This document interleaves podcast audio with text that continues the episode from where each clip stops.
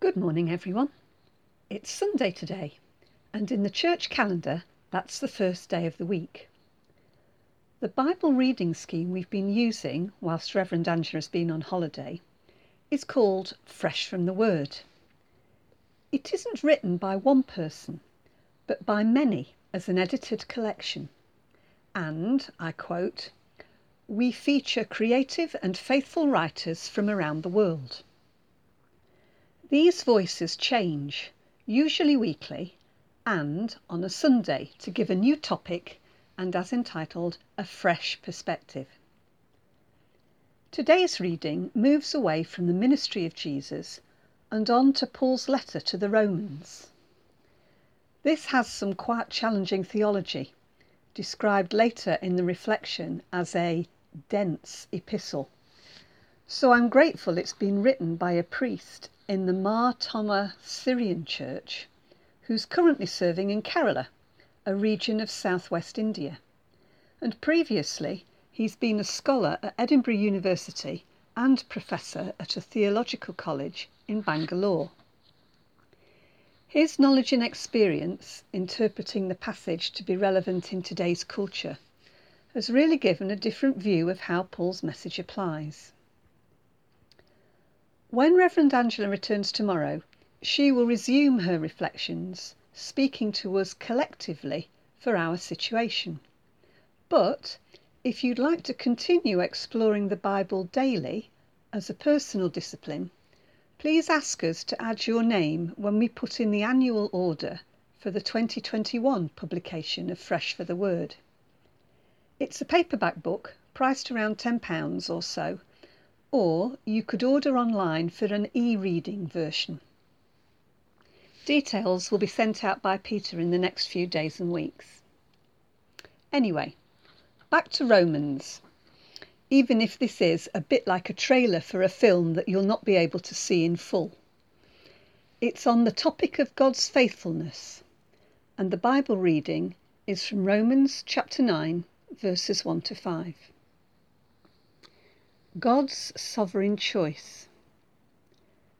I speak the truth in Christ. I am not lying. My conscience confirms it in the Holy Spirit. I have great sorrow and unceasing anguish in my heart. For I could wish that I myself were cursed and cut off from Christ for the sake of my brothers, those of my own race, the people of Israel. Theirs is the adoption as sons. Theirs the divine glory, the covenants, the receiving of the law, the temple worship, and the promises. Theirs are the patriarchs, and from them is traced the human ancestry of Christ, who is God over all, forever praised. Amen. This is the word of the Lord. Thanks be to God. As I said, the reflection is by a priest in the Syrian church, Reverend Dr. Sharm P. Thomas. And um, here it is. It's called The Choice of Israel. There was an interesting investigative news report on how the jackpot lottery winners have fared later in their lives. Many of them received huge public attention at the time of winning, as they were financially poor, and the lottery was assumed to set them on a pedestal and pave their way from rags to riches. However, the report revealed that many of them had ended up in debt and poverty. One of the issues raised in the report was the possibility of free gifts or sudden riches being unappreciated and the winners taken advantage of. The choice of Israel as God's own people draws a parallel to a jackpot. Unlike a lottery, they didn't even have to invest anything to qualify for the privileges God had bestowed on them. How did they respond to these privileges? This is the question Paul raises in this dense epistle and it raises questions for all those of us who receive God's gracious gifts in life.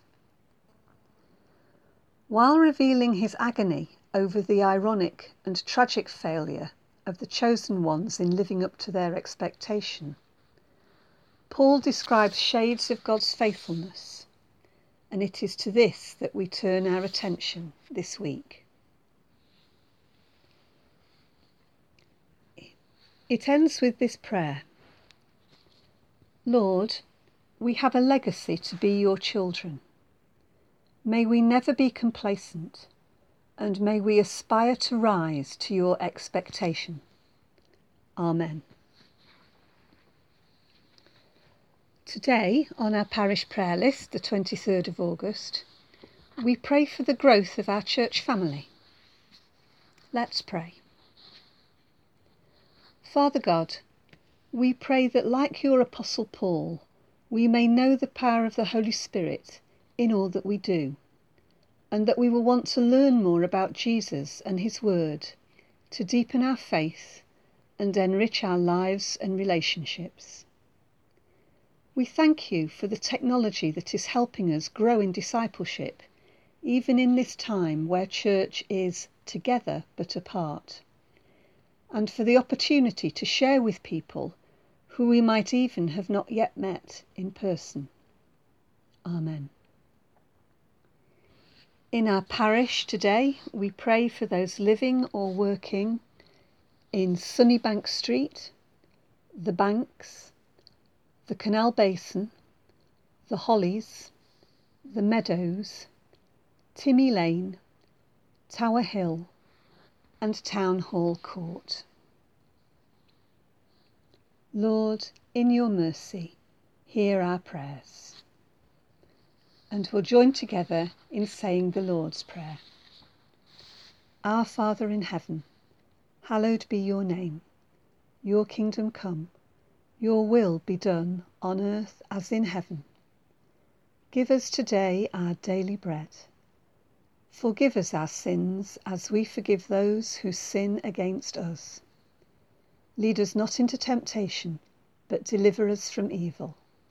For the kingdom, the power, and the glory are yours, now and forever. Amen.